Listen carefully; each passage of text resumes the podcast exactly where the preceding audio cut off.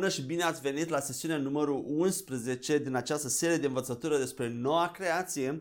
Astăzi sunt atât de înflăcărat și de în duhul meu și de exaltat să, vă împărtă, să împărtășesc, împărtășesc cu dumneavoastră despre uh, moștenirea noii creații. Am intitulat această sesiune și următoarea în două părți, moștenirea noii creații și vom încerca să cuprindem, să includem 10 lucruri care sunt incluse, cel puțin 10 lucruri mari care sunt incluse în moștenirea pe care Dumnezeu a dat-o gratuit sfinților lui și a pus-o în sfinți, în Duhul lor la momentul salvării. Aceste lucruri sunt dreptul noii creații prin naștere. Este dreptul nostru prin naștere și ne putem bucura de aceste lucruri cât suntem aici pe pământ și nu numai noi, dar și alți oameni. Și în această primă sesiune vom încerca să cuprindem 8 dintre ele, iar următoarea vor mai rămâne încă două mai mari. Așa că dacă sunteți gata, haideți să intrăm în subiect. Primul lucru care este inclus în moștenirea noii creații este darul de necondamnări, libertate de condamnare pentru totdeauna și îndreptățire pentru totdeauna. Acest dar l-am discutat în, în detaliu în sesiunile 7 și 8. Uh, al doilea dar care este inclus în această moștenire bogată este sfințirea prin har, prin credință și cu motivația dragostei, care tot așa le-am discutat în sesiunile 6 și 9. Iar astăzi ne vom merge la al treilea dar sau al treilea lucru care este inclus în această moștenire și anume autoritatea completă a credinciosului asupra diavolului. Autoritatea deplină a credinciosului asupra diavolului și asupra întunericului, asupra tuturor demonilor. Și haideți să citim, să începem prin a citi un prim pasaj de la Luca 10 cu 19 care este reprezentativ pentru acest dar unde vedem pe Isus că trimite pe cei 70 de ucenici, pe ucenicii lui și apoi cei 70 și le spune așa. Iată, v-am dat autoritate să călcați peste șerpi, peste scorpioni și peste toată puterea dușmanului și nimic nu vă va răni. Acest șerp și acest scorpion, dacă o să vă dați în Biblie, Isus se referă aici la demoni. Și uitați ce spune, v-am dat autoritate, le spune la ucenici, v-am dat autoritate legală să călcați peste toată puterea dușmanului, nu doar puțină, nu doar parțial, peste toată puterea vrășmașului și fiți încredințați că nimic nu vă va răni. Mulți, mulți creștini au, au impresia că dacă se pun cu diavolul sau dacă îi, îi rostesc numele diavolului, atunci diavolul îi va ataca înapoi și li se vor întâmpla de, o, o, tot felul de lucruri rele, dar nu este adevărat. Isus ne asigură că putem călca, avem autoritate legală, iar diavolul nu are nicio autoritate să ne atace. El are abilitate și abuzează de ea, dar el este înfrânt și a fost înfrânt odată pentru totdeauna la cruce de Isus Hristos și nimic, nimic nu ne va putea răni. Isus ne-a spus așa și uh, uh, credem pe El că El, atunci când a spus, Biblia spune că El nu poate minți. Așa că fii încredințat că nimic nu te poate răni uh, în această luptă cu diavolul, pentru că Isus, uitați ce spune următorul pasaj care l-am pregătit de la 1 Ioan 4 cu 4. Copilașilor, voi sunteți din Dumnezeu și i-ați învins pentru că cel ce este în voi este mai mare decât cel ce este în lume. Cel ce este în noi, cel ce este în tine, în mine, este mai mare decât cel ce este în lume.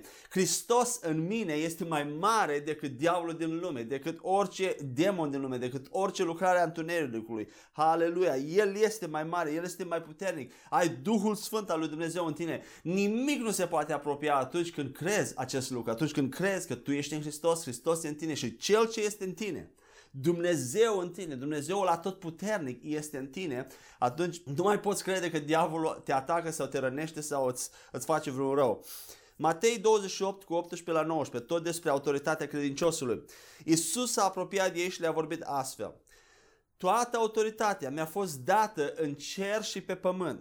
Prin urmare, duceți-vă și faceți ucenici din toate neamurile, botezându-i în numele Tatălui, al Fiului și al Duhului Sfânt. Uitați ce spune Isus aici.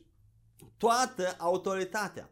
Dacă Isus are toată autoritatea, acest, acest lucru înseamnă că diavolul nu are deloc autoritate, niciun fel de autoritate. Nu putem vorbi despre faptul că un credincios poate să-i dea autoritate diavolului. Autoritatea toată este a lui Isus Hristos. Noi nu putem să-i dăm autoritate diavolului. Nici în viața noastră nu putem să-i dăm uh, uși uh, deschise în momentul în care realizăm cine suntem în Hristos îi spunem diavolului să plece. Diavolul nu are nicio autoritate, el are o anumită putere de care abuzează, ca și un hoț care încearcă să intre în casa la tine, dar el nu are autoritatea să fie, cel puțin în viața credinciosului, nu are nicio autoritate. Dar el încearcă să atacă, să ne atace și pe, să atace și pe credincioși, nu numai pe oameni care nu-L cunosc pe Dumnezeu, care sunt în afara protecției.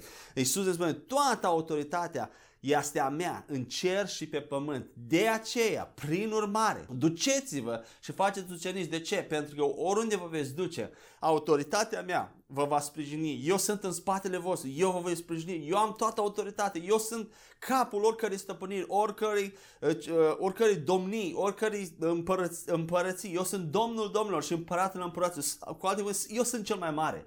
Nu aveți de ce să vă temeți. Mergeți și faceți ucenici, pentru că eu am toată autoritatea și această autoritate v-am dat-o vouă. Pentru că voi sunteți în mine și eu sunt în voi. Aveți toată autoritatea în cer și pe pământ să mergeți să faceți ucenici din toate neamurile. Nu e așa că e extraordinar și este, este un motiv de bucurie, este un motiv de speranță, este un motiv de de laudă la adresa regelui regelor și împăratul împăraților. Niciodată nu vom mai putea fi dezavantajați sau să fim în frică sau să ne fie teamă că diavolul are oarecare putere asupra noastră și el ne poate ataca. Dacă noi îl atacăm, el ne atacă la fel.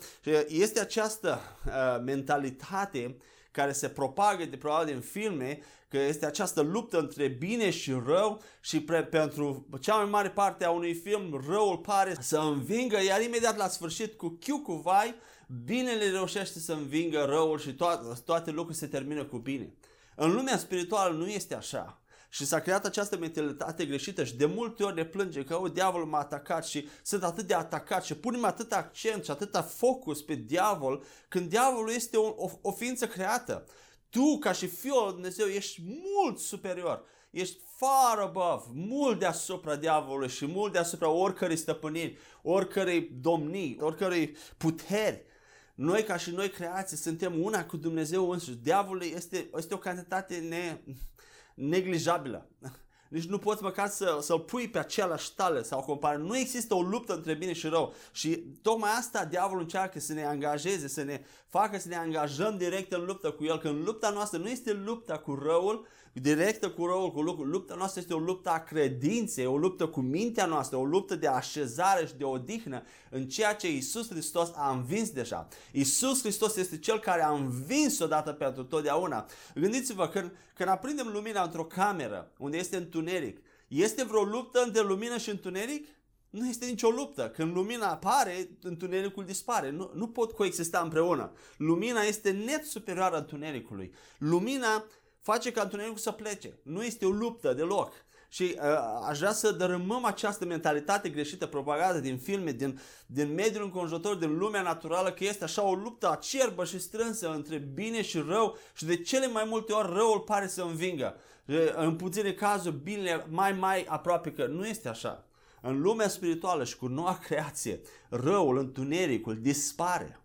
Nu, ești, nu are șansă să lupte, pentru că Isus Hristos a dezarmat toate puterea vrășmașului, le-a făcut de rușine, le-a, le-a, le-a, în, în mod public, le-a făcut de rușine și noi suntem mai mult decât biruitori. Noi nu biruim nimic, nu încercăm să biruim nimic. Noi am biruit în Isus Hristos, prin sângele lui Isus Hristos. Noi doar trebuie să, să ne instruim mintea, să ne renoim, renoim mintea și să ne odihnim în ceea ce Isus Hristos, în harul care ne-a dat și autoritatea care Isus o are. Am pregătit și încă câteva referințe biblice pentru din cauza timpului, nu, voi, nu le voi citi toate, dar uh, vă încurajez pe dumneavoastră să le luați și să le citiți tot despre autoritatea credincioșilor și să lăsați ca aceste cuvinte să, să renoiască mintea noastră, să ne zidească, să ne, să ne aducă credință și să creștem, să ne luăm autoritate și nu doar aici, colo, într-o zi, luăm autoritate, în alta nu mai luăm, trăim ca niște oameni naturali. Haideți în mod constant să vă, vă încurajez, să ne încurajăm unii pe alții în mod constant,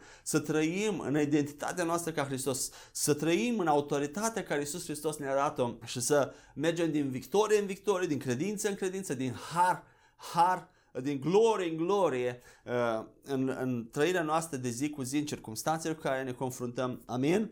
De, despre despre alte referințe biblice, acestea sunt Marcu 3, versetele 14 la 15, Marcu 6 cu versetul 7, Marcu 16 cu versetul 17 și Luca 9 cu versetul 1. Așadar, al, treia, al treilea dar care este inclus în această moștenire bogată care Dumnezeu ne-a dat este autoritate de plină asupra diavolului, al credinciosului asupra diavolului. A patrulea dar este vindecarea fizică, sănătatea fizică.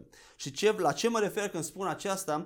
Mă refer la puterea de a trăi și a umbla în mod continuu în sănătate fizică și de a vindeca și pe alți oameni într-un mod gratuit fără plată. Vindecarea fizică, vindecarea divină fizică este gratuită, fără plată, dată nouă credincioșilor și pe deplin inclusă în Evanghelie și în sacrificiul lui Iisus la cruce, în egală măsură alături de iertare de păcate, de justificare sau îndreptățire și de sfințire. Aș vrea să spun această afirmație din nou pentru că este o afirmație uh, puternică și pe care foarte mulți credincioși nu, nu o cred sau se luptă cu aceasta și nu au ajuns uh, în a crede această, acest lucru pe deplin așa cum credem toate celelalte lucruri. Și uh, aș vrea să, pun, să spun din nou, vindecarea sau sănătatea divină fizică aici pe pământ, că trăim pe pământ, este un dar gratuit, fără plată și pe deplin inclus în Evanghelie și în sacrificiul lui Isus de la cruce de 2000 de ani în urmă, în egală măsură alături de iertare de păcate, justificare sau îndreptățire și sfințire. Și voia perfectă a lui Dumnezeu pentru cei ce sunt în Hristos, Isus, este ca ei să umble, să trăiască în sănătate continuă, atât pentru ei înșiși, cât și a vindeca pe oricine în orice timp și în orice loc.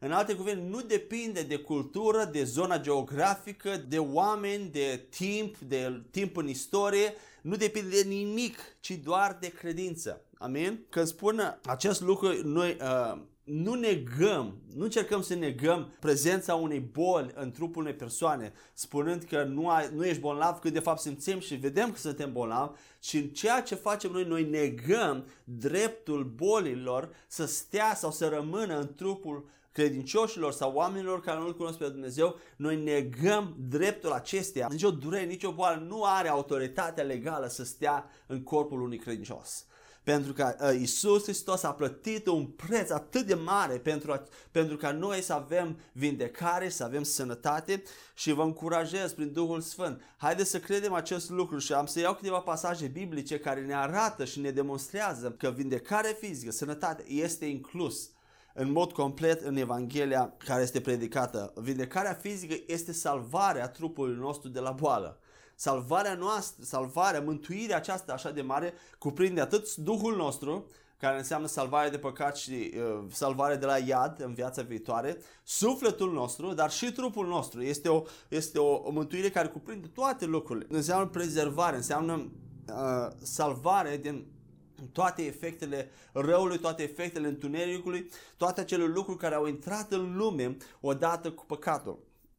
Așadar, haideți să luăm primul pasaj despre vindecarea fizică, Matei 10 cu 1. Spune așa, Isus i-a chemat la el pe cei 12 ucenici ai săi și le-a dat autoritate să scoată afară duhurile necurate și să vindece orice boală și orice neputință.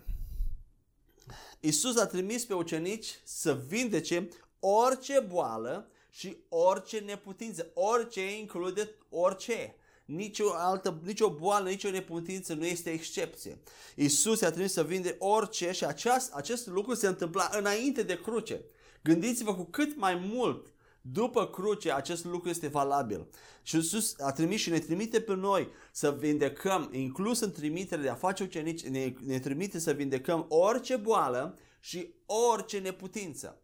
Atât în oameni care nu-L cunosc pe Dumnezeu într-un mod personal, cât și în credincioși. Haideți să mai vedem încă un verset. Matei 10 cu 8. Tot Iisus le spunea ucenici. Vindecați pe cei bolnavi, înviați pe cei morți, curățiți pe, curățiți pe cei leproși, scoateți afară demonii. Fără plată ați primit, fără plată să dați, fără plată, gratuit. Vindecați, înviați morții, scoateți afară demonii. Și această, acest mandat nu este doar pentru ucenicii lui Isus, ci este pentru, toată, pentru noua creație, pentru toți credincioșii care sunt în Hristos. Este inclus în chemarea noastră de a merge și a face ucenici, de a câștiga suflete, de a vindeca, de a face bine la oameni, de a binecuvânta pe oameni. Practic asta a făcut Isus. Vedem, Isus, Tatăl era în Isus și Isus era în Tatăl și Isus toată viața, el, când a început lucrarea, s-a dus și a făcut bine oamenilor, i-a vindecat pe toți care au venit la el, au fost vindecați, niciunul n-a rămas bolnav și acest lucru arată ceva din natura lui Dumnezeu. Natura lui Dumnezeu, dorința lui Dumnezeu este vindecare, este sănătate, este să vindece pe oameni, este să, să le facă bine la oameni. Și această, această chemare o avem și noi credincioși după, după cruce. Haideți să vedem în Vechiul Testament care era voia lui Dumnezeu cu privire la vindecare, la sănătate. Exodul 15 cu 26. Dumnezeu le vorbește poporului Israel aici.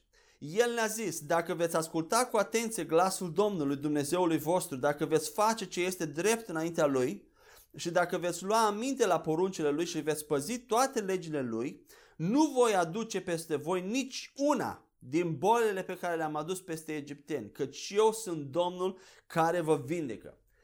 Puteți să observați că chiar în Vechiul Testament Dumnezeu este așa de bun că le-a dat oamenilor posibilitatea să trăiască în vindecare și sănătate continuă. Care era condiția? Dacă oamenii se supuneau și împlineau legea și toate poruncile, toate legile care Dumnezeu le, le dăduse lor, Dumnezeu promite că le-a promis că atunci când veți lua aminte și veți păzi acest, voi veți umbla în sănătate, nu voi aduce nici una din bolile care le-am pus peste egipteni, pentru că eu sunt Domnul care vă vindecă fizic. Vorbește despre boală aici. Și Dumnezeu promite, dacă voi ascultați, nu veți fi atacați de nicio boală, voi veți umbla în sănătate. nu așa? Cu cât mai mult după cruce, când Isus Hristos a împlinit în viața lui toată legea, toate poruncile lui Dumnezeu, condiția de ascultare a fost împlinită în Hristos, cu atât mai mult credinciosul care este în Hristos și care prin Hristos a împlinit toată legea, are drept la vindecare fizică. Este o promisiune a lui Dumnezeu că uh, cei ce împlinesc legea umblă în sănătate pentru că El este Dumnezeul care ne vindecă. Umblăm în vindecare fizică în mod continuu. Este extraordinar. Haideți să vedem și Psalmul 103, versetele 2 la 3, tot în Vechiul Testament. Suflete al meu, binecuvintează-L pe Domnul și nu uita nici una din binefacerile Lui. El îți iartă toate nelegiurile, îți vindecă toate bolile și apoi merge mai departe și mai descrie câteva din benefacerile lui Dumnezeu, câteva din beneficiile lui. Uitați ce spune aici psalmistul. Sufletele al meu binecuvântează pe Domnul și nu uita nici una din binefacerile Și apoi începe să descrie care sunt binefacerile. Și vedeți că pe același loc el pune iertare de păcate, iertare de nelegiuiri, precum și vindecarea uh, fizică de boli. El îți iartă toate nelegiuirile. El îți iartă toate păcatele, îți ia toate păcatele și îți vindecă toate bolele. Nu una, două, nu, îți vindecă toate bolele. Voia lui Dumnezeu, bene, benefacerea lui Dumnezeu, beneficiul lui Dumnezeu față de noi este vindecare de toate bolele. Haleluia! Haideți să mai vedem încă un pasaj. Uh, Matei 8 cu 16 la 17, acum din Noul Testament. Aici este un pasaj foarte puternic care are legătură cu un alt pasaj biblic din Vechiul Testament din Isaia. Haideți să citim Matei 8 cu 16 la 17. Seara au adus la Isus mulți demoniaci, iar el a alungat duhurile prin cuvântul lui și a vindecat pe toți bolnavii. Ca să se împlinească ce a fost spus prin profetul Isaia care zice el a luat asupra lui neputințele noastre și a purtat bolile noastre. Contextul aici, unde este citat acest pasaj din Isaia, o să vedem imediat citim, din Isaia, este un context în care se vorbește despre, despre boală și despre vindecare fizică. Iisus, după ce a scos demonii, toate duhurile, a aruncat duhurile prin cuvântul lui și a vindecat pe toți bolnavii care au venit la el. Nu unul sau doi sau câțiva, toți care au venit la el, toți care au venit la el au fost vindecați. Nu a plecat niciunul cu boala după ce a fost la Isus. Și aici pasă spune că Isus a făcut acest lucru ca să se împlinească ce a profețit Isaia.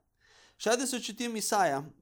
Deci ceea ce a făcut Isus aici este o împlinire a profeției din Isaia și uh, pasajul este citat din Isaia 53, versetele 4 la 5. Haideți să citim direct de acolo. Într-adevăr, El a luat asupra Lui neputințele noastre și a purtat bolile noastre. Noi însă l-am considerat lovit, zdrobit de Dumnezeu și nenorocit. Dar El era străpuns pentru păcatele noastre, zdrobit pentru fără de legile noastre. Pedeapsa care ne dă pacea era peste El și prin rănile Lui suntem vindecați. El a purtat toate bolile noastre prin rănile Lui. Suntem vindecați. Avem vindecare. Haleluia, slavă lui Dumnezeu!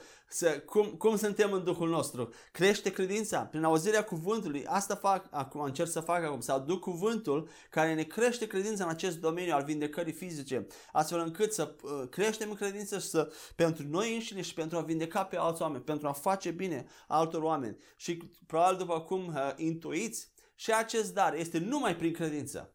Nu prin uh, sfințirea noastră, nu prin postul nostru, prin rugăciunea noastră, ci numai prin credință, prin odihna, în harul pe care Dumnezeu l-a dat. Această vindecare fizică este inclusă în harul lui Dumnezeu care ne l-a dat în noi. Haideți să mai citim încă un pasaj în Luca 5 cu 20 la 25. Să citim împreună. Când le-a văzut Iisus credința, aici este vorba despre acel uh, olog pe care uh, câțiva oameni l-au adus la Iisus și nu era loc în casă, era o mulțime mare și l-au coborât prin acoperiș în fața lui Iisus ca să-l vindece. Și Iisus spune așa, când le-a văzut Iisus credința, a zis, omule, păcatele sunt iertate. Cărturarii și farisei au început să-și zică, cine este acesta care rostește blasfemii? Cine poate ierta păcatele decât numai Dumnezeu? Iisus însă, cunoscându-le gândurile, le-a zis, de ce gândiți astfel în inimile voastre? Ce este mai ușor, a spune păcatele sunt iertate sau a spune ridică și umblă? Dar ca să știți că Fiul omului are pe pământ autoritate de a ierta păcatele și atunci a zis omului care era paralizat, ție îți spun, ridică-te, ia-ți patul și du-te acasă. Și deodată el s-a ridicat înaintea lor și a luat patul pe care zăcuse și s-a dus acasă, slăvindu-l pe Dumnezeu. Acest pasaj ne arată din nou că pentru Isus iertarea de păcate și vindecarea fizică sunt exact pe același loc. Cu alte cuvinte, încearcă să le spună la cărturași la farisei, oameni buni, Niciuna din aceste două, ce este mai ușor? Să ierți păcatele sau să vindești, boala, să, să vindești boala, să, să uh, faci pe un om să umble? Amândouă sunt două lucruri imposibile care numai Dumnezeu le poate face. Amândouă sunt greu de realizat. Iertarea păcatelor este un lucru spiritual, este un lucru care nu se vede. Așa că pentru voi, ca să credeți că eu pot ierta și păcatele, am să fac cealaltă, cealaltă minune care este în egală măsură cu iertarea păcatelor, e nevoie de aceeași putere, am să vindec pe acest bolnav, pentru ca voi să știți că dacă eu pot vindeca acest bolnav, înseamnă că am și putere să vindec, să, să iert păcatele. Pentru că ambele sunt, nu vede, așa spune Iisus, ce este mai ușor? Spune, păcatele sunt iertate sau spune ridică și umblă. Dar, ca să știți că Fiul omului are autoritate de a ierta păcat, îl voi vindeca pe acest om și sper că prin vindecarea acestui om să vă dați seama că am și putere să iert păcatele. În cu alte cuvinte, în acest pasaj vedem clar că pentru Isus, vindecarea fizică și miracolele de vindecare fizică, aici este vorba despre un olog, din, nu știu dacă din naștere nu mai, nu mai rețin acum, dar este vorba de un olog care se ridică și umblă. Și Isus spune că este aceea, pe același taler iertare de păcate cu vindecarea fizică. Dar este interesant un lucru de observat, că în acest pasaj acum, în timpul lui Isus, pentru cărturari și farisei, nu era o, pro- o problemă așa de mare vindecarea fizică, cât iertare de păcate. Observați în acest pasaj, ei aveau o mai mare problemă cu iertarea de păcate decât cu vindecarea fizică. Interesant lucru este că în timpul nostru, în secolul 21, credincioșii au o mai mare problemă cu vindecarea fizică decât cu iertarea păcatelor.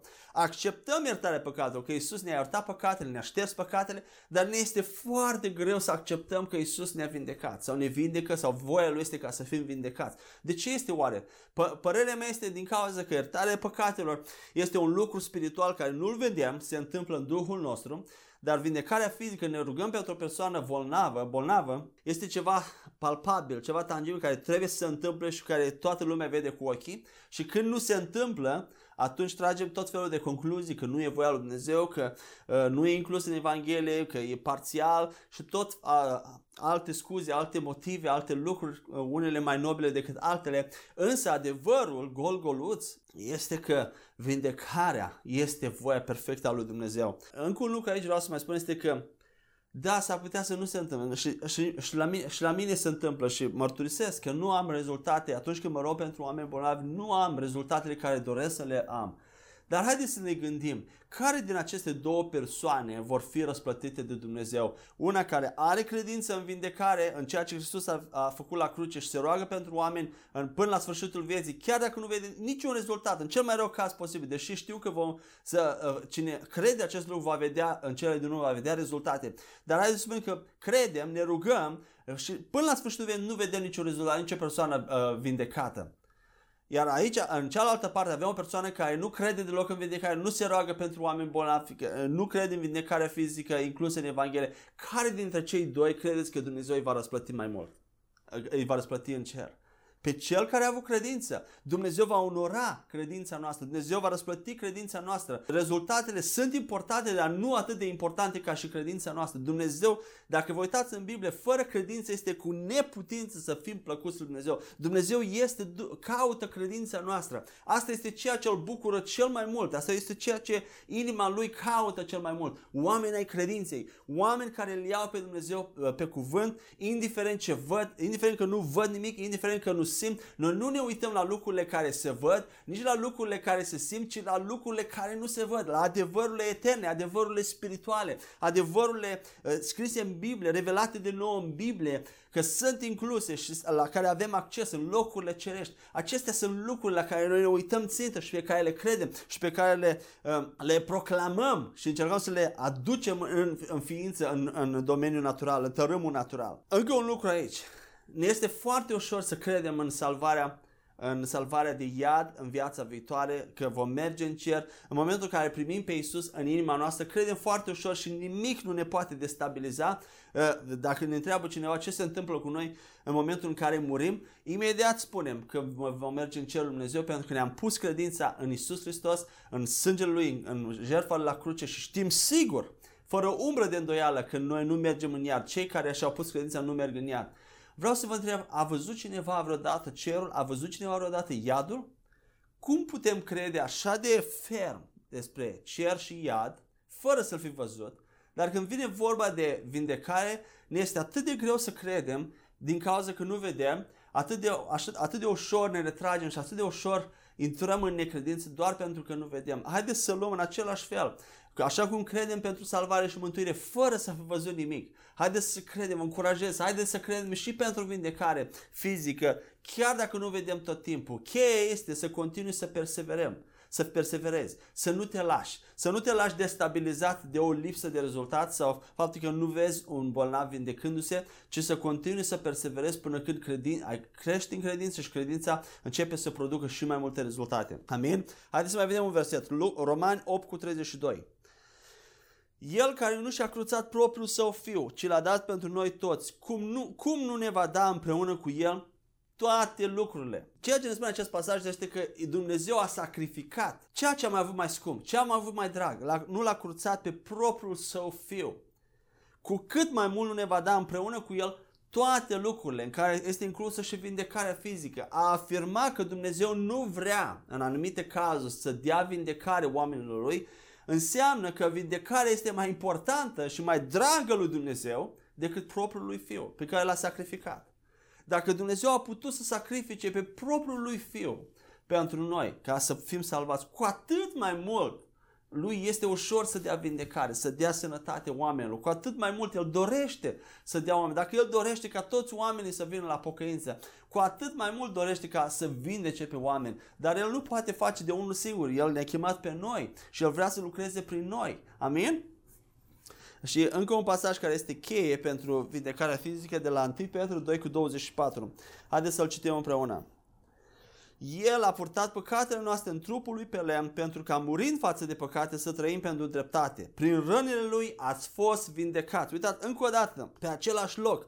A, a, el a purtat păcatele noastre, a murit față de păcate, să trăim pentru dreptate și prin rănile lui am fost vindecați. Vedeți că uh, da, Apostolul Petru se exprimă la trecut. Noi am fost vindecați. Noi nu încercăm să ne vindecăm acum, nu încercăm să vindecăm pe nimeni, ci noi încercăm să aducem din spiritual în natural vindecarea care deja este disponibilă. În momentul în care Isus a murit, El a făcut disponibilă în locul acesta vindecare, sănătate fizică pentru toată lumea. Ceea ce trebuie să facem noi acum, prin credință, doar să accesăm acea vindecare și să o aducem în natural. Ea este deja, noi am fost deja vindecați. Atunci când ne confruntăm cu o boală, nu trebuie decât să uh, credem acest lucru. Eu am fost, eu am deja vindecare. Și eu acum proclam în trupul meu, în numele Lui Iisus, fi vindecat. Boală trebuie să plece în numele Lui Iisus. Ești ilegală în acest trup, pleci și comandăm bolii să plece și ea trebuie să plece, chiar dacă nu pleacă imediat. Continuăm să, continuăm să ne rugăm până când pleacă, ea trebuie să plece, pentru că Isus a plătit un preț atât de scump ca să avem acest drept, această, acest drept la sănătate. Și uh, voi mai spune încă câteva referințe exact ca și la autoritate, dar nu le vom mai citi. Putem să le luăm, să le studiem împreună uh, personal acasă. Aceste referințe sunt de Psalmul 107 cu versetul 20, acolo vedem, vedem vindecarea fizică prin cuvântul lui Dumnezeu, Matei 4 cu 23 și Matei 9 cu 35. Și desigur mai sunt și altele. Acum aș vrea să vorbesc un pic despre ce facem atunci uh, când nu, când nu vedem rezultate, când oamenii nu sunt vindecați. Ce se întâmplă și care este cauza. Haideți să citim Matei 17 cu 20. Aici este un caz în care ucenicii vindecau, scoteau demoni și se întâmplau lucruri extraordinare. Vedem într-o în anumită situație în Evanghelie când ei vin și se laudă la Isus și se miră cum, sunt, cum demonile sunt supuși și Isus le spune nu vă bucurați de acest lucru, ci bucurați-vă că numele voastre sunt scrise în cartea vieții.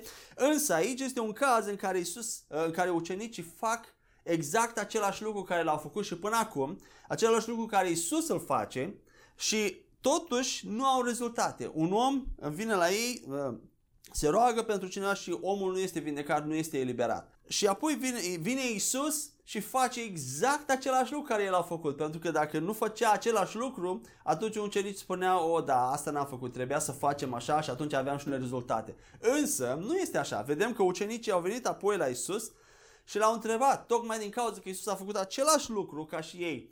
Isus, ce ai făcut diferit? De ce noi n-am putut să-l scoate? De ce n-am putut să vindecăm pe ace- această persoană? Și Isus le răspunde. Uitați, Isus ar fi putut să răspundă și să spună exact cauza care. Și el a răspuns, a spus care este cauza. Haideți să uităm la răspunsul lui Isus. Din pricina puținei vaste credințe. Punct. Probabil ne este foarte greu să credem acest lucru. De multe ori avem impresia că avem credință, avem o credință atât de mare.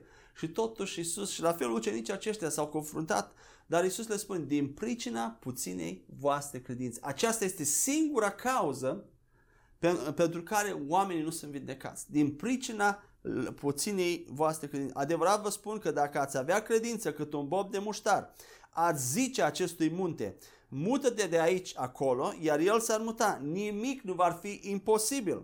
Deci e suficient să ai cât un bob de muștar. mă gândesc câtă credință aveau acești oameni dacă Isus spune că e suficient doar un bob de muștar și uh, dacă vă amintiți vorbeam despre acest lucru că noi nu avem credință în credința noastră, avem credință în Isus, în Hristos. Nu e vorba de cât de mare credință avem, ci acea credință care o avem în cât de mare Dumnezeu o avem.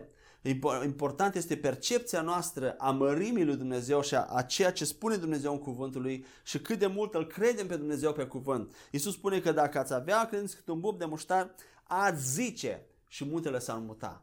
Noi am primit toți credincioși aceeași o măsură de credință, aceeași măsură de credință atunci când am fost născuți de noi. Noi avem credință, nu putem spune că nu avem credință, doar că este neantrenată, nu este destul de puternic, destul de uh, întărită și stabilită în Cuvântul Dumnezeu și este nevoie să perseverăm în reînnoirea minții, în meditarea la cuvintele lui Isus, în, în, în rugăciunea în limbi, pentru ca credința noastră să fie proasperă, credința noastră să, să, să fie întărită. Și să, atunci când vorbim, lucrurile se întâmple.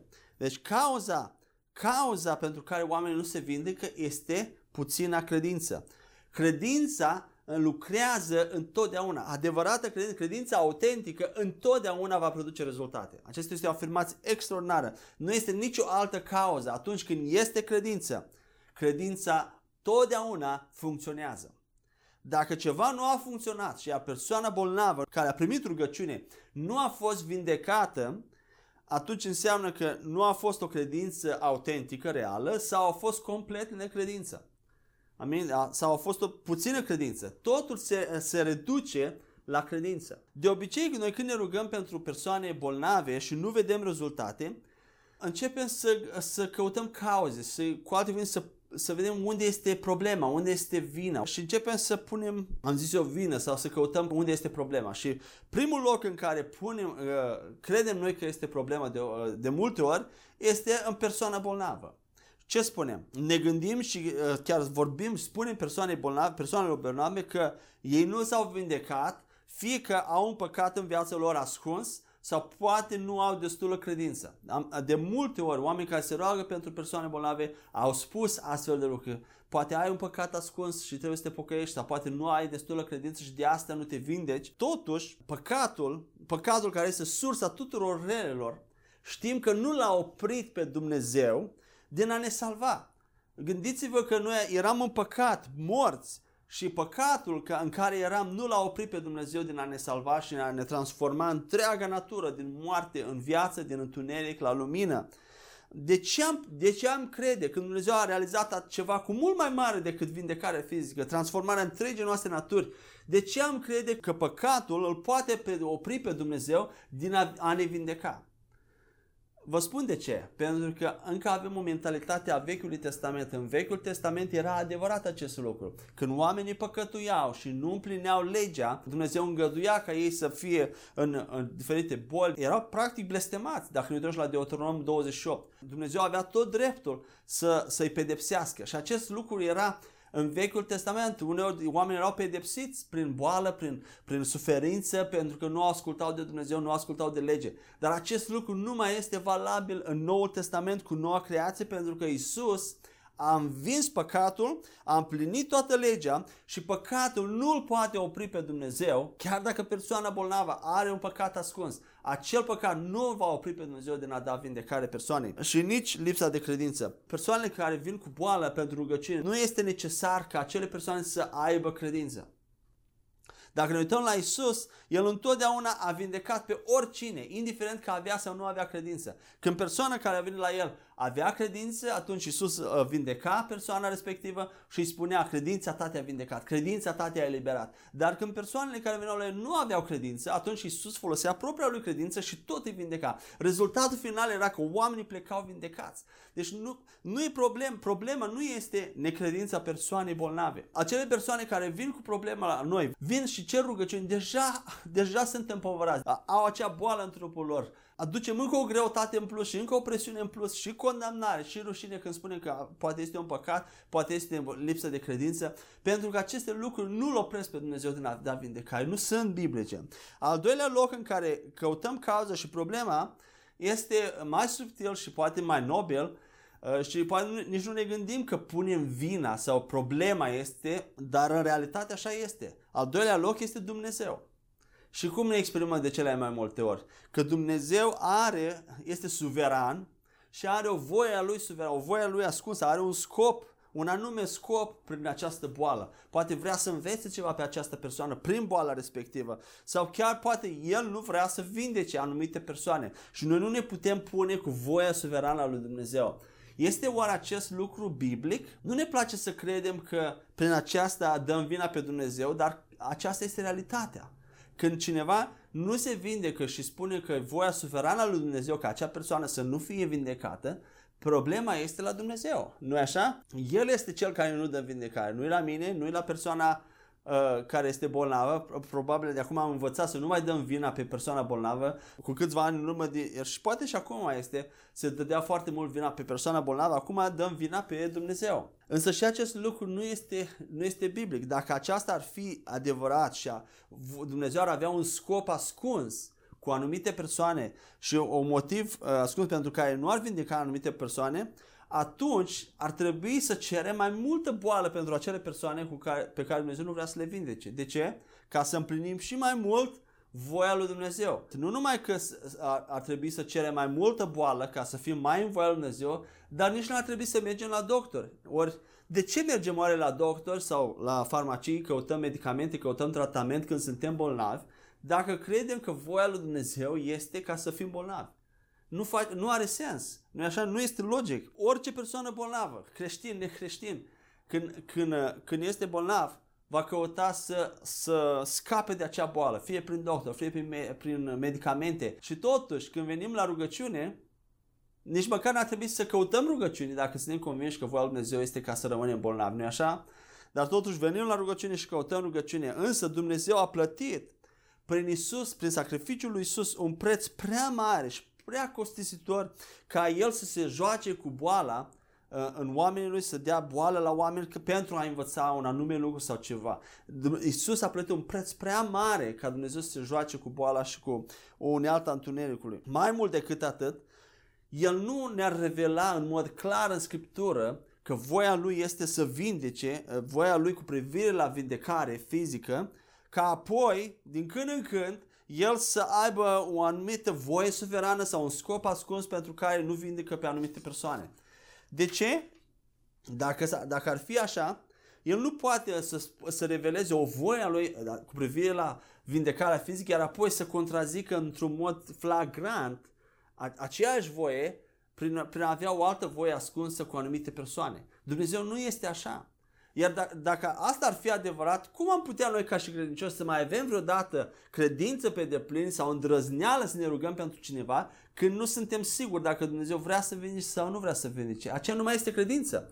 Deci, ori credem complet 100% în vindecare fizică, este inclusă în Evanghelie, ori nu credem deloc. Nu este cale de mijloc. Dacă stăm și ne gândim la rece, nu este cale de mijloc. Încă un lucru aici. Dumnezeu este, cred, capabil să realizeze orice voie ascunsă, orice, El este capabil să ne învețe și să facă voia Lui în noi, să împlinească dorințele Lui în noi direct prin Duhul Sfânt, fără ca să folosească unelte ale diavolului, cum ar fi boală fizică.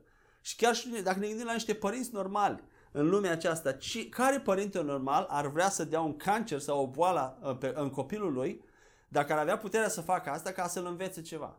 Care dintre noi am face așa, a, a, acest lucru? Nimeni. Dacă noi, ca și părinți normal, natural, nu facem acest lucru, atât mai mult Dumnezeu nu face, care este Dumnezeu al dragostei. Aici mai am un pasaj care este foarte citat de noi în acest context, când persoanele nu se vindecă, foarte mulți dintre noi creștini uh, luăm acest din context, uh, un anumit verset din Isaia 55 cu 6 la 9, două versete, și anume uh, că gândurile lui Dumnezeu nu sunt gândurile noastre și căile lui nu sunt căile noastre, misterioase sunt căile lui Dumnezeu și noi nu putem ști care sunt voile, voia lui Dumnezeu, cât de sus sunt cerul de pământ, atât de departe sunt gândurile lui Dumnezeu de gândurile noastre. Haideți să citim acest pasaj și să vedem exact contextul acestui pasaj.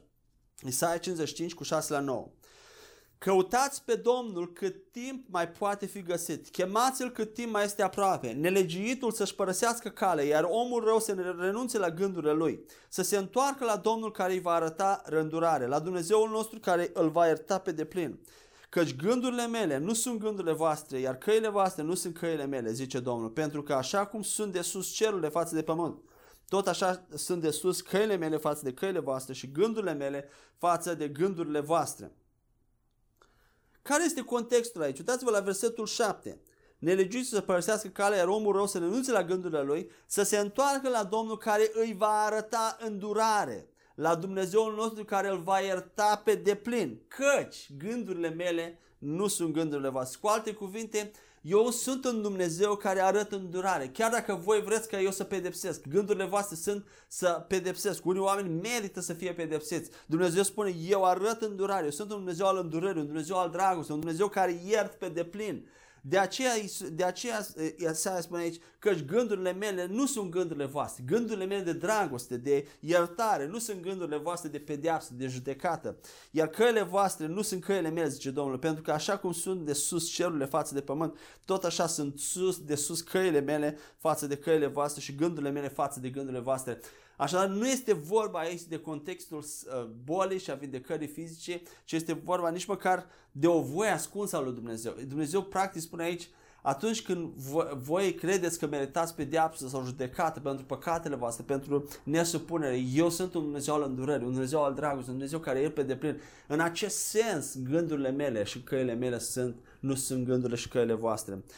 Și acesta este contextul în care sunt. Așa că haideți să nu mai luăm din context pentru că contextul este diferit și uh, să, să, să cităm acest verset care nu se aplică în contextul vindecării fizice. Iar al treilea loc în care căutăm vina sau care credem noi că este problema și care este de fapt realitatea, este noi. Noi și necredința noastră. Ceea ce și Isus a spus în Matei 17 cu 20. Care era problema acolo? Era uh, omul bolnav, ce, ce, le, ce le răspunde Iisus la ucenici? Vine, nu era un om bolnav, nu era la Dumnezeu sau la Isus, pentru că vedem că Isus l-a vindecat imediat, dar unde era problema? Problema era la ucenici. Din pricina puținei voastre credințe. Ne este foarte greu să admitem acest lucru pentru că în general, ca și oameni, și cred asta și uh, uh, îmi dau seama că este și pentru mine este greu, pentru oricine este greu, ne este greu să admitem că noi suntem vinovați, că noi suntem problema. Iar când ne spune cineva că noi suntem problema, eu când spun asta, eu nu acuz pe nimeni, nu, spun, nu, spun, nu încerc să aduc condamnare sau presiune, eu sunt în aceeași oală. A trebuit să ajung la această realizare că eu sunt cel care sunt problema. Necredința mea este motivul pentru care persoana nu se vindecă. Nu e persoana în cauză, nu este Dumnezeu, El a plătit deja, noi am fost deja vindecați, dar eu sunt cel care trebuie să cresc în credință pentru a, a vedea vindecarea ne este foarte greu să ne, ne asumăm responsabilitate și credem când auzim aceasta că oh, nu vreau să primesc condamnare sau ne simțim condamnați, presați când ni se spune acest lucru, dar eu nu vreau, n-aș dori ca cuvintele mele să aducă condamnare și și nici Dumnezeu nu dorește aceasta, ci este o chemare la a lua responsabilitate și când nu se întâmplă, când oamenii chiar uh, nu sunt vindecați, asta nu înseamnă că ne avem un complex mesianic și gata, suntem la pământ, suntem descurajați sau ne, suntem acoperiți în vină. Nu, ci ne ridicăm și mai tare, perseverăm și mai tare. Da, mi s-a întâmplat, nu odată. De cel puțin două sau trei ori m-am rugat pentru oameni bolnavi și persoane adulte și copii care m-am rugat pentru vindecare și au murit după aceea. Și pentru mult timp am fost foarte pus la pământ, am fost descurajat. Mi-a luat, de cel puțin când a murit un copil, uh, abia născut, a murit la șase ori după ce a fost născut, după nu știu câte rugăciuni în limbi și poruncit, a murit. Cum credeți? Mi-a luat aproape, cred că un an sau doi să-mi revin în credință și să mă pot ruga din nou. Și n-ar trebui să-mi ia așa de mult. Dar Dumnezeu m-a adus din nou, m-a ridicat din nou să perseverez. Este foarte greu când ne mor persoane dragi și înțeleg acest lucru. Când ne rugăm și mor. Dar în același timp, adevărul lui Dumnezeu este adevărul lui Dumnezeu și Isus a plătit pentru aceasta. Și noi nu trebuie să ne descurajăm. Când a murit, a murit, încercăm să ne rugăm chiar pentru înviere din morți. Acesta este următorul lucru despre care voi discuta. Dacă nici așa nu, ne rugăm persever, ne rugăm și nu se întâmplă. Trăim ca să luptăm pentru o altă zi. Următoarea dată când ne vom confrunta cu acest lucru, vom vedea rezultate, vom vedea și chiar de nu vom vedea niciodată. Știm, cei trei, cei trei tineri din Vechiul Testament ei n-au plecat capul, nu s-au închinat. Ei au spus, Dumnezeul nostru ne va, ne va scăpa și chiar de nu ne va scăpa. Chiar de nu ne va scăpa, noi nu ne plecăm capul. Același lucru este și cu vindecarea. Dumnezeul nostru va lucra prin noi vindecare, dar chiar de nu. Voia lui Dumnezeu este vindecare. Chiar de nu voi vedea. Avram a primit acea promisiune extraordinară că toată lumea, toată lumea va fi a lui. El este moștenitor și totuși n-a văzut. În evrei vedem la 11. Totuși mulți dintre oamenii vechi testament ai credinței n-au văzut lucrurile care le s-au promis. Și totuși au murit în credință. Aceasta este îndemnul meu când spun de a ne lua responsabilitate și a vedea că problema este la noi, la necredința noastră. Nu vreau să aduc vină sau condamnare, ci să vă ne încurajăm să luăm responsabilitate și să nu ne lăsăm, să perseverăm în credință. Până când vom vedea oameni din ce în ce mai mult vindecați. Mulți dintre dumneavoastră când ascultați s-ar putea să vă simțiți ofensați, indignați pe bună dreptate sau să simțiți oarecare mânie, mai ales când vă gândiți la așa de multe persoane dragi, poate prieteni care, pentru care v-ați rugat, ați crezut și apoi au murit.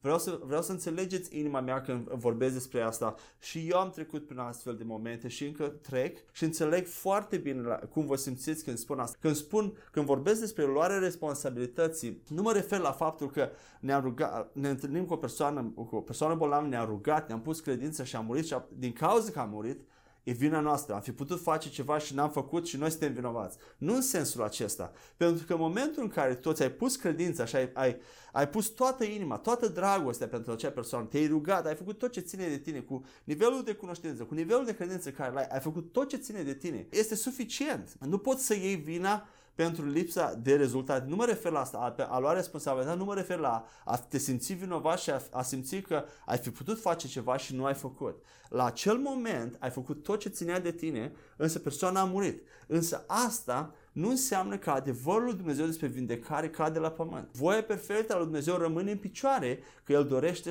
să vindece pe toată lumea. Și când vorbesc de responsabilitate, mă refer la, la luarea responsabilității în cea mai mare parte Uh, mă refer la, la trăirea zilnică înainte de a ajunge în momentul de criză. În trăirea zilnică, cât de mult îți înnoiești tu mintea cu privire, cât de mult meditezi la cuvântul lui Dumnezeu cu privire la, de exemplu, la domeniul vindecării cât de mult iei cuvântul despre acel domeniu în tine, cât de mult îl declari, cât de mult te rogi în limbi cu privire la acel domeniu.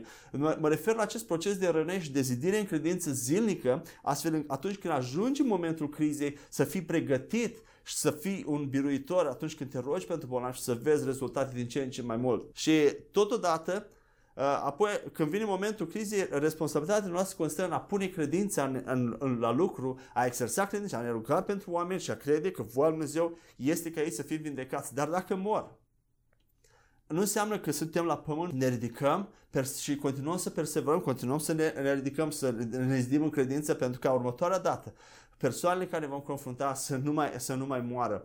Chiar în acest proces de responsabilitate, deși am spus că nu e vina lui Dumnezeu deloc și nu este vina lui Dumnezeu, totuși cred că este o doză mică a suveranității lui implicate în acest proces și mă refer cu privire mai ales la persoana ta și la, la destinul tău ca persoană, la chemarea ta. De exemplu, mă, mă gândesc la Isus Hristos. El nu a făcut nicio minune până la, până la vârsta de, de, de 30 de ani. Nu a vindecat pe nimeni și în timp, în acești 30 de ani, sunt sigur că au murit foarte multe persoane, foarte multe persoane au, au fost bolnave, însă Isus nu a făcut nimic, pentru că nu a avut voie să facă nimic. Abia când a ajuns la 30 de ani și a început această lucrare de a vindeca, de a face bine și de multe ori vrem, nu vrem, în momentul în care Dumnezeu începe să lucreze pe tine și să vindeci bolnavi ca o chestiune normală, zi la zi, să vindeci bolnavi, să învii morții, vrei, nu vrei, vei deveni o persoană publică și va deveni o lucrare publică. De ce spun asta? Pentru că chiar și în trăirea noastră zilnică, rata la care mintea noastră se înnoiește în anumite domenii, domeniul vindecării, da, cât de repede misionește mintea în domeniul vindecării. De exemplu, când ne rugăm în limbi, nu avem control asupra ceea ce spunem, nu știm cât de mult acele limbi ne înnoiesc mintea în domeniul vindecării, cât de repede sau cât de încet, astfel încât să fim gata să, de, și aici văd o, o doză de suveranitate lui Dumnezeu, dar nu înseamnă că Dumnezeu este vinovat, nu înseamnă că voia Lui nu este să vindece, ci uh, cred, că, cred că de multe ori o, o cauză secundară, nu este cauza primară. Cauza primară rămâne lipsa de credință sau credința slabă într-un, în domeniul vindecării, dar s-ar putea să fie uneori și o cauză, cauză secundară în care Dumnezeu vrea un pic să mai aștept sau este un proces de întărire, de stabilire a ta în credință ca și om și la asta mă refer că s-ar putea să fie o doză mică, însă asta nu anulează responsabilitatea noastră de a crește în acel domeniu și de a crede pentru vindecare. Și mai dau aici un exemplu chiar cu oamenii care nu cunosc pe Dumnezeu, cu iadul și cu procesul de salvare. Foarte mulți oameni vor merge în iad, însă putem spune că Dumnezeu este vinovat? Este tragic și suferim pentru asta, dar putem spune că Dumnezeu este vinovat? Desigur că nu, pentru că El a făcut tot ce ține de El ca, ca, să, ca oamenii să fie salvați. Apoi ne gândim la noi. Noi ca și credincioși avem responsabilitatea să mergem să le spunem Evanghelia. Și foarte mulți uh, oameni vor muri din cauza că noi nu ne-am dus la ei. Dar putem să luăm acest complex mesianic și să ne simțim vinovați și la pământ pentru că nu mergem destul și să, să ne punem la pământ și să fim condamnați pentru că nu spunem de, destul Evanghelia? Desigur că nu. Noi trebuie să avem acest, această perseverență și această dorință de a merge, dar nu putem lua responsabilitate în sensul acesta că dacă oamenii au murit, eu sunt vinovat și nu am... Pentru că nu este numai responsabilitatea noastră. În ce puțin în procesul salvare este și responsabilitatea persoanei să accepte pe Iisus Hristos și este și influența lui Dumnezeu, influența Duhului Sfânt, cât de repede Duhul Sfânt convinge o persoană. Unele persoane vin mai repede la Hristos, altele iau mai mult timp, dar tot acel timp Duhul Sfânt, de exemplu, ar putea să convingă o persoană mai repede sau mai încet și el are timpurile lui și aici influența, cât de, cât de mult ne influențează Duhul Sfânt, cât de mult ne ajută Duhul Sfânt uh, în procesul acesta de renoire, de salvare, de convinge, este partea lui. Dar, de exemplu, Biblia spune că El este ajutorul nostru prin vorbirea în limbi. Romani 8. El ne ajută în slăbiciune atunci când nu știm să ne rugăm și în cea mai mare parte El ne ajută prin vorbirea în limbi. El este eliberat prin vorbirea în limbi. Și atunci responsabilitatea este oarecum la noi. Cât de mult îl lăsăm să fie eliberat prin vorbirea în limbi, să facă lucrurile care are nevoie să le facă în noi și în lumea spirituală, în alți oameni. Am vrut să spun toate aceste lucruri ca să înțelegeți inima mea. Când spun că Uh, persoana bolnavă nu este vinovat, Dumnezeu nu este vinovat și că noi trebuie să ne luăm responsabilitatea. În sensul acesta aș vrea să înțelegem luarea aceasta a responsabilității. Să credem 100% pentru că așa este. Voia perfectă a Dumnezeu este ca toți oamenii să fie vindecați, dar când nu se întâmplă, am, am exersat credința, asta este important. Asta caută Dumnezeu, ca noi să ne exersăm credința și să-L credem pe El. Și, uh, desigur, ne dorim foarte mult și rezultate, dar acelea sunt pe planul 2. Credința noastră este cea importantă și Dumnezeu va onora acea credință și uh, ne va ajuta să creștem din ce în ce mai mult și vom vedea și rezultate. Spuneam că este foarte greu să ajungem să realizăm că noi suntem problema și necredință, dar chiar și când ajungem să realizăm uh, că noi suntem și devenim conștienți și ne luăm responsabilitate, chiar și atunci de obicei ne uităm în locul greșit și credem lucruri greșite cu privire la cauză. Credem că noi credem că, pe drept că noi suntem problema, dar considerăm că problema este păcatul din viețile noastre sau că nu avem destulă credință. Cu alte cuvinte, credință în credința noastră. Și niciuna din aceste cauze nu sunt reale. Singura cauză reală și problemă este necredință în cuvântul lui Dumnezeu. Asta înseamnă că noi poate avem credință în cuvânt, dar nu este destul de puternică. La început este mai slabă, dar pe măsură ce creștem în credință, ea devine mai puternică. Pe măsură ce medităm, proclamăm cuvântul lui Dumnezeu și a fi necredință, care este adevărata cauză, înseamnă una din aceste două lucruri. Fie nu avem încă înțelegerea, destulă înțelegere și revelație cu privire la Evanghelia, la lucrurile lui Dumnezeu și cum funcționează ele, și haideți să fim destul de smereți să, să credem acest lucru, s-ar putea să nu știm anumite lucruri și Dumnezeu urmează să ne le reveleze, sau poate avem această înțelegere și revelație prin învățătură și prin, uh, despre uh, Evanghelie, dar credința în acea înțelegere este încă la, în faze incipiente, nu este destul de puternică, destul de stabilită, destul de consistentă adică nu a penetrat încă în inima noastră, nu a ajuns încă în inima noastră, în acel, în acel loc al omului dinăuntru.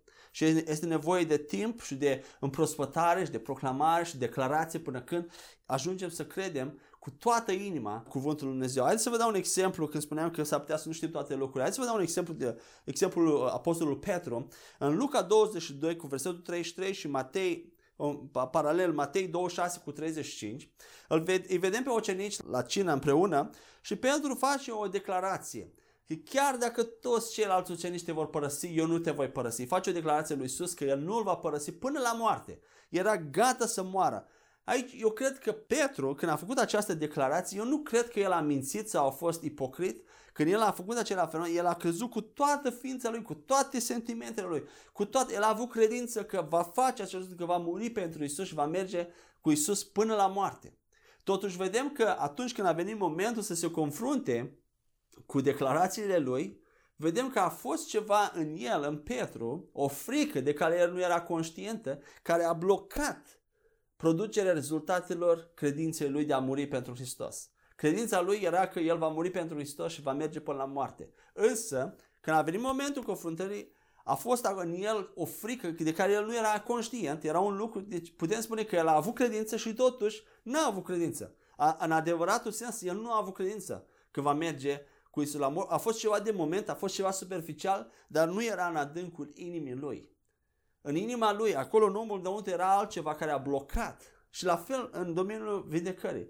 De, de multe ori noi credem că avem credință, suntem așa de entuziasmați și simțim că avem credință, însă noi nu știm, Duhul Sfânt știe ce este în inima noastră. Și haideți să dăm timp, să continuăm, să perseverăm, să ne rugăm în limb până când toate celelalte întărituri care se ridică deasupra cunoștinței lui Dumnezeu cu privire la vindecare vor fi dărâmate și apoi vom putea crede liber și uh, Harul lui Dumnezeu va putea curge, vindecarea va putea curge liber prin noi. Amin? Și când ne rugăm pentru vindecarea cuiva și nu vedem rezultate imediate, nu ne descurajăm, ci vă încurajez, vă mai, ruga, vă mai rugați de două, trei ori, uh, porunciți uh, bolii să plece, din nou vă rugați în limbi, vă uh, porunciți bolii să plece, iar dacă nu pleacă, chiar după două, trei ori, de, după ce v-ați rugat de două sau trei ori, nu două, trei ore, continuați să vă rugați în timpul dumneavoastră de rugăciune personal și când vă întâlniți de fiecare dată cu acea persoană, dacă vă întâlniți, continuați să, să vă rugați, să porunciți bolii să, până când pleacă. Ea trebuie să plece. Uneori boala pleacă în, în stagii, uh, nu pleacă imediat, nu vrea să plece imediat, dar în cele din urmă trebuie să plece. Nu știu dacă ați asistat vreodată la o liberare de demoni. Uneori, eliberarea de demoni se produce în câteva ore. Nu se produce imediat, instant. Dar, dar pe măsură ce perseverează, persoana care eliberează, perseverează în credință și por, continuă să poruncă, continuă să creadă, în cele din urmă, duhurile trebuie să plece. Amin? Și în această luptă cu boala, noi nu anulăm, nu punem deoparte medicamentele sau doctori. Ei sunt o binecuvântare la Dumnezeu. Doctori, medicamente sunt o, bine, sunt o cale naturală de vindecare, dar sunt o binecuvântare. Ceea ce vorbesc aici este o metodă supranaturală de vindecare. Dar ambele sunt o binecuvântare de la Dumnezeu. Noi nu anulăm și faptul că cineva ia medicamente, chiar după ce s-a rugat, nu anulează credința. Credința, dacă tu rămâi în credință, credința va continua să funcționeze cu sau fără medicamente.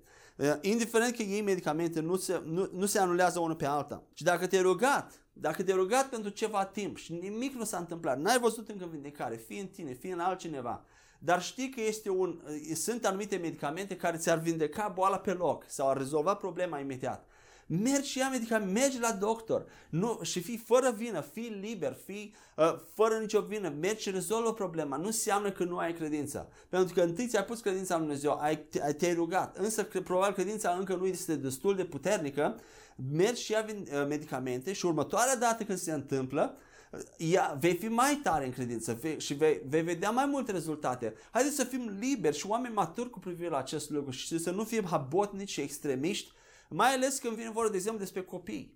Haideți să nu ne exersăm credința noastră pe copii. Mai ales când ei sunt bolnavi. Ne rugăm o dată, de două ori, dacă nu vedem nimic, dăm medicamente la copii. Să facem bine, trăim, să luptăm într-o altă zi. Amin? Nu punem totul, totul sau nimic. Sunt oameni care au mers la extrema asta și sunt copii care au murit din cauza că părinții lor au încercat să-i vindece prin credință și au murit când, când erau medicamente sau erau operații sau erau uh, metode care ar fi putut rezolva problema la acei copii. Vă încurajez să, să fim oameni maturi și să, să creștem credință, dar în același timp să fim și oameni cu picioarele pe pământ. Amin? Desigur, în acest subiect mai sunt, sunt tot felul de obiecțiuni și tot felul de pasaje biblice care ar arăta aparent că vindecarea nu este inclusă în, uh, în uh, Evanghelie și în sacrificiul lui Iisus, cum este țepușul lui Pavel, cum este Epafrodit, cum este disciplina lui Dumnezeu din Evrei 12, însă nu am timp aici în această sesiune să explic aceste lucruri și voi dedica o serie specială numai pentru vindecarea fizică în care voi aduce și mai multe argumente, voi explica cum să ne rugăm și voi, voi răspunde totodată și la aceste obiecțiuni, la aceste pasaje care ar părea să, deși nu arată acest lucru, dar ar părea să arate că vindecarea nu este inclusă în Evanghelie. Haideți să mergem mai departe. Deci am discutat până acum despre din moștenirea noastră despre libertate de condamnare, sfințire, autoritate completă al credinciosului, vindecare fizică, iar acum vorbim despre învierea morților.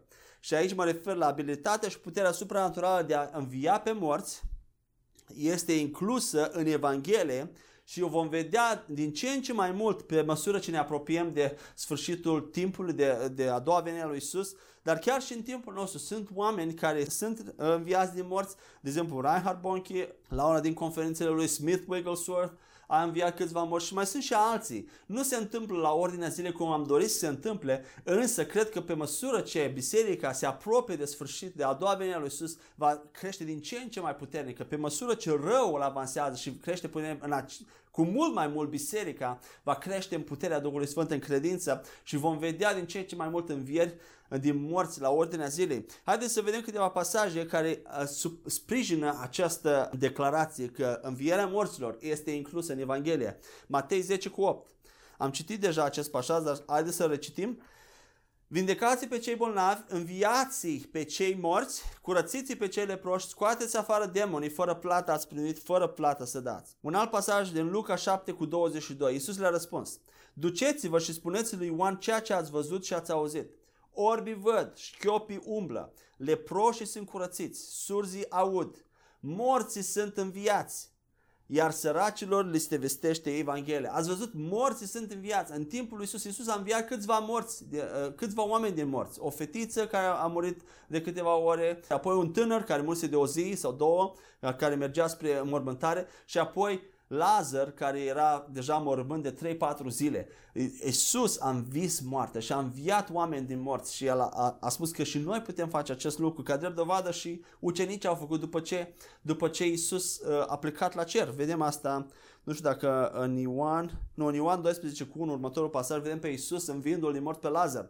Cu șase zile înainte de Paște, Iisus a venit în Betania unde era Lazar cel pe care Isus îl înviase dintre cei morți. Isus a înviat din morți. Faptele Apostolului 9, 9 cu 40. Aici vedem pe Petru uh, învind din morți pe Tabita. Petru i-a scos afară pe toți, a îngenunchiat și s-a rugat, apoi s-a întors spre trup și a zis, Tabita, scoală-te! I-a deschis ochii și când l-a văzut pe Petru, s-a ridicat. Petru, după ce Isus a s-a înălțat la cer, Petru a înviat din morți pe Tabita și nu numai. Ucenicii înviau din morți. Și încă un exemplu în faptele Apostol 20 cu 9 la 10 îl vedem pe Pavel. Pe un tânăr numit Eutich care stătea la fereastră l-a apucat un somn adânc în timpul lungii vorbirea lui Pavel, biruit de somn a căzut de la etajul al treilea și a fost ridicat mort. Pavel a coborât, s-a plecat asupra lui și l-a luat în brațe spunând, nu vă tulburați, că sufletul lui este în el. Uh, exact vă văd pe Iisus aici când a spus că nu vă tulburați că Lazar nu a murit, ci doarme. Exact la fel, aici a fost o înviere din morți. Uh, acel tânăr a murit, a fost ridicat mort, dar Pavel l-a înviat din morți. Deci învierea din morți este inclusă în moștenirea noastră când, când ne confruntăm cu... Haideți să ne rugăm. Dacă avem ocazie să ne rugăm pentru să credem pentru a ajunge să înviem morții, întâi trebuie să credem, să proclamăm acest adevăr, să-l asimilăm în inima noastră, care și în acest fel va produce credință, chiar să avem curaj să ne rugăm pentru morți să învie din morți. Noi trebuie să ne avansăm ca și Biserica lui Hristos spre acest nivel în care să vindecăm orice bolnav, în orice loc, în orice timp, să înviem din morți, să facem bine la oameni. Aceasta este moștenirea noastră și uh, probabil te, în timp ce asculți aceast, uh, această sesiune te, te gândești și m-am gândit și eu.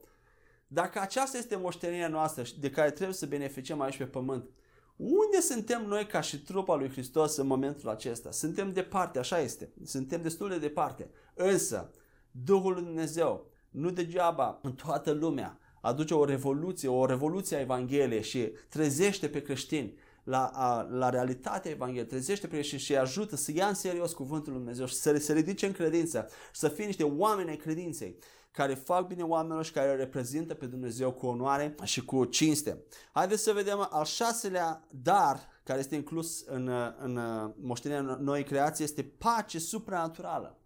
Pace în orice situație, indiferent de situație, indiferent de circumstanțe, pace, shalom. Haideți să citim câteva pasaje. Ioan 16 cu 33. V-am spus aceste lucruri ca să aveți pace în mine. În lume veți avea necazuri, dar curaj, eu am învins lumea. Apropo, aceste necazuri nu se referă la boli fizice sau la uh, lucrurile ale întunericului, sărăcie, blestem, se referă la persecuție la, la, la necazuri din partea oamenilor, necazuri pentru numele lui Isus.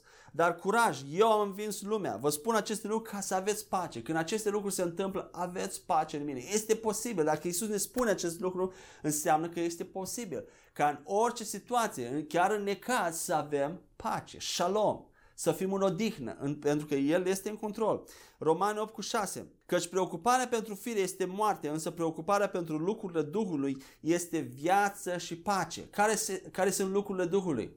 Lucrurile din locurile cerești, lucrurile care ne-au fost date de Dumnezeu în dar, vindecare, uh, identitatea noastră în Hristos, autoritatea noastră, prosperitate, binecuvântare, victorie. Acestea sunt lucrurile Duhului și acestea sunt viață, acestea produc viață și pace. Nu așa când meditezi, că chiar acum când asculți, aceste promisiuni extraordinare, aceste cuvinte, nu e așa că inima ta se umple de bucurie, de pace, de, de victorie, te, te umple de îndrăzneală, te umple, nu mai poți să fii descurajat, nu mai poți să fii la pământ când asculți cuvântul lui Dumnezeu, când iei cuvântul lui Dumnezeu. De asta spune acest verset 8 cu 6 că meditarea, preocuparea minții la lucrurile Duhului aduce, este viață și pace.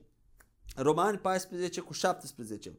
Căci împărăția lui Dumnezeu nu este nici mâncare, nici băutură, ci dreptate, pace și bucurie în Duhul Sfânt. Suntem noi în împărăția lui Dumnezeu? Da, ea este nevăzută acum, dar noi suntem în împăr- împărăția lui Dumnezeu, este aici, este în inima noastră. Așadar, înseamnă că ceea ce noi trebuie să trăim este dreptate, pace, îndreptățire, pace și bucurie. Ori de câte ori eh, nu avem pace sau ne lipsește pace, suntem descurajați, suntem îngrijorați, acelea sunt ilegale. Hristos nu poate fi niciodată fi îngrijorat. Niciodată nu poate fi la pământ.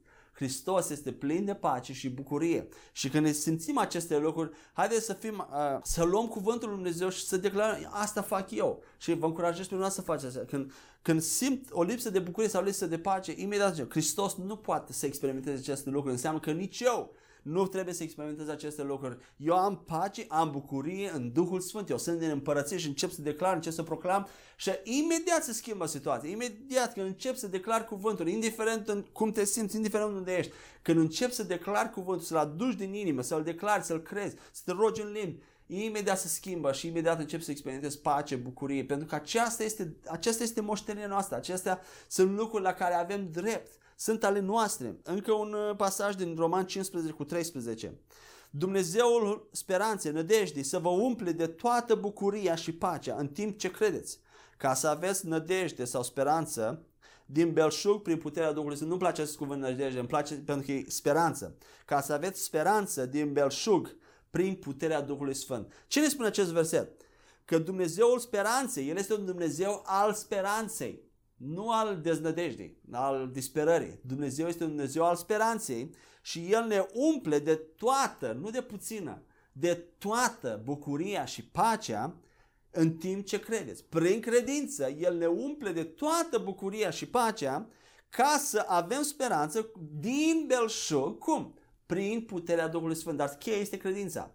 Prin credință, Dumnezeul speranță ne umple de bucurie, de toată bucurie, de toată pacea, de toată speranța din belșug, prin puterea Duhului Sfânt. Este posibil. Și aceasta este moștenirea noastră. Voia lui Dumnezeu este ca să fim mereu în pace și în bucurie. Aceasta este voia lui Dumnezeu. Al șaptelea lucru care este inclus în moștenirea noastră este bucurie din abundență, supranaturală și din abundență. Ioan 15 cu 11. V-am spus aceste lucruri pentru ca bucuria mea să fie în voi, iar bucuria voastră să fie deplină. Nu puțină, nu temporară, deplină de plină, completă. Isus vrea să trăim în bucurie completă. Și nu numai atât, Ioan 16 cu 24. Isus spune așa, până acum n-ați cerut nimic în numele meu, cereți și veți primi, pentru ca bucuria voastră să fie de plină. Dumnezeul nostru dorește să trăim în mod continuu în bucurie de plină. Noi suntem cei care percepem realitatea diferit cu mintea noastră. Noi suntem, suntem cei care avem tot felul de gânduri care se ridică deasupra cunoștinței lui Dumnezeu, tot felul de uh, crezuri care ne apasă și ne țin în, în condamnare, ne țin în, în apăsare, în depresie, în confuzie, în deznădejde. Însă cuvântul lui Dumnezeu, când luăm cuvântul lui Dumnezeu, toate lucrurile se schimbă. Avem bucurie de plină. Și da, dacă ești trist, ă, dacă ți-ai făcut un obicei de a fi trist și de a fi cu apăsat, de a fi cu fruntea încruntată, ia cuvintele acestea astăzi și crede-L pe Dumnezeu că El dorește ca tu să fii mereu cu un zâmbet pe buze, mereu să fii în bucurie, indiferent. Bucuria noastră nu depinde și probabil ne pare imposibil acest lucru când ești necas, cum să te bucuri. Dar când ai să iei cuvântul uh, lui Dumnezeu în mod constant, ajungi la acest uh, loc în care nu ți mai pare imposibil. Orice vine în viața ta, tu te bucuri. Te, ai bucuria lui Hristos în tine real. Nu vorbesc aici de basme. Și nu este produsul nostru. Nu încercăm noi să ne bucurăm. Noi doar credem și lucrurile se schimbă. Uh, Dumnezeu schimbă, ne schimbă. Dumnezeu ne umple de bucurie pentru că este, El este Dumnezeul bucuriei. Nu noi producem ca și oameni bucurie sau speranță. Nu încercăm să fim pozitiviști. Aceea nu e bucuria lui Dumnezeu. A fi pozitivist, a fi optimist, a avea o personalitate optimistă. Aceea este o, un lucru natural și omenesc, dar bucuria lui Dumnezeu este supranaturală nu ține, nu, nu e naturală, nu e, nu e produsă de noi, e produsă de Dumnezeu. Romani 14 cu 17 am mai citit, dar uh, mai înainte, că împărăția lui Dumnezeu nu este nici mâncare, nici băutură, ci dreptate, pace și bucurie în Duhul Sfânt. Aceasta este împărăția în care suntem.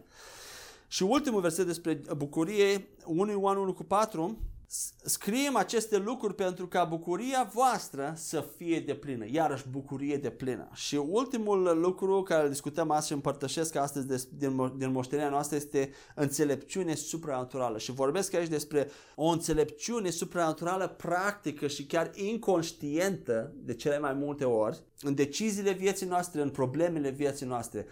Înțelepciunea aceasta este o înțelepciune care vine în special prin vorbirea în limbi, rugăciunea în limbi, care ne poziționează, ne face face să fim mereu la locul potrivit, în timpul potrivit, să vorbim ceea ce trebuie și să, prin, prin felul în care ne purtăm inconștient, Duhul Dumnezeu ne conduce și ne călăuzește și mergem din victorie în victorie. Aceasta este înțelepciunea despre care vorbesc și din nou spun, nu este o, o înțelepciune a lumii, o înțelepciune căpătată prin școli, prin acestea sunt foarte bune, este o înțelepciune naturală, dar ceea ce, ce vorbesc este o înțelepciune supranaturală, vine prin Duhul Lui Dumnezeu, prin credință. Numai prin credință. 1 Corinteni 1 cu 30 iar voi datorită lui sunteți în Hristos Iisus care a devenit pentru noi înțelepciune de la Dumnezeu, dreptate, sfințire și răscumpărare.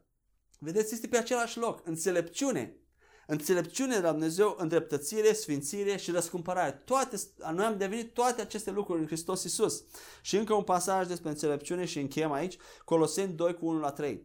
Vreau să știți cât de mult mă lupt pentru voi, pentru cei din Laodicea și pentru cei care nu m-au văzut față în față, ca inimile lor să fie încurajate, unite în dragoste și să aibă bogățiile de pline ale înțelegerii complete, pentru a cunoaște taina lui Dumnezeu și anume pe Hristos, în care sunt ascunse toate bogățiile înțelepciunii și ale cunoașterii. Ele sunt ascunse în Hristos, dar nu sunt ascunse de noi, pentru că noi suntem în Hristos și avem acces la aceste bogății ascunse ale înțelepciunii și ale cunoașterii. Noi putem cunoaște lucruri fără ca să le fi studiat. Putem să cunoaștem, să avem o înțelepciune dumnezeiască, fără ca, fără ca să avem o înțelepciune lumească. Când, când luăm cuvântul lui Dumnezeu, devenim înțelepți și lumește, dar și, supra, și dumnezeiește.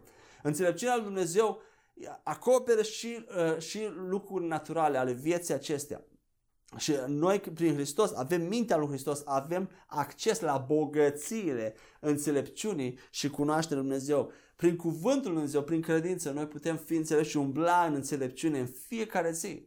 Noi suntem înțelepciunea lui Dumnezeu în Isus Hristos. Noi avem acces la înțelepciune. Noi suntem înțelepciune. Vorbim înțelepciune. Amin? Haideți să încheiem. Deci uh, am vorbit astăzi despre 8, 8 lucruri care sunt incluse în, în moștenirea noii creații, uh, cu libertate de condamnare, sfințirea, autoritatea totală asupra a credinciosului, asupra diavolului, vindecare divină, învierea morților, pace supranaturală, bucurie supranaturală și înțelepciune supranaturală.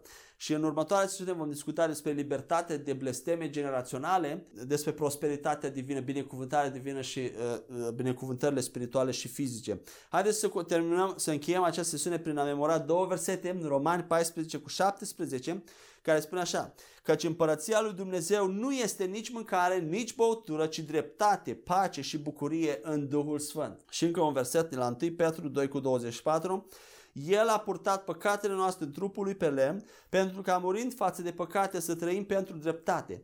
Prin rănile lui ați fost vindecați. Haideți să-l personalizăm. El a purtat păcatele mele în trupul lui pe lemn, pentru ca murind față de păcate să trăiesc pentru dreptate, pentru neprihănire. Prin rănile Lui am fost vindecat. Fie ca Dumnezeu să ne binecuvinteze și să ne ajute prin Duhul Sfânt să credem aceste lucruri și să umblăm din ce în ce mai mult în aceste lucruri care sunt ale noastre, în această moștenire bogată care Dumnezeu ne-a lăsat-o și ne-a dat-o prin mântuire. În numele Lui Iisus și prin puterea Duhului Sfânt. Amin.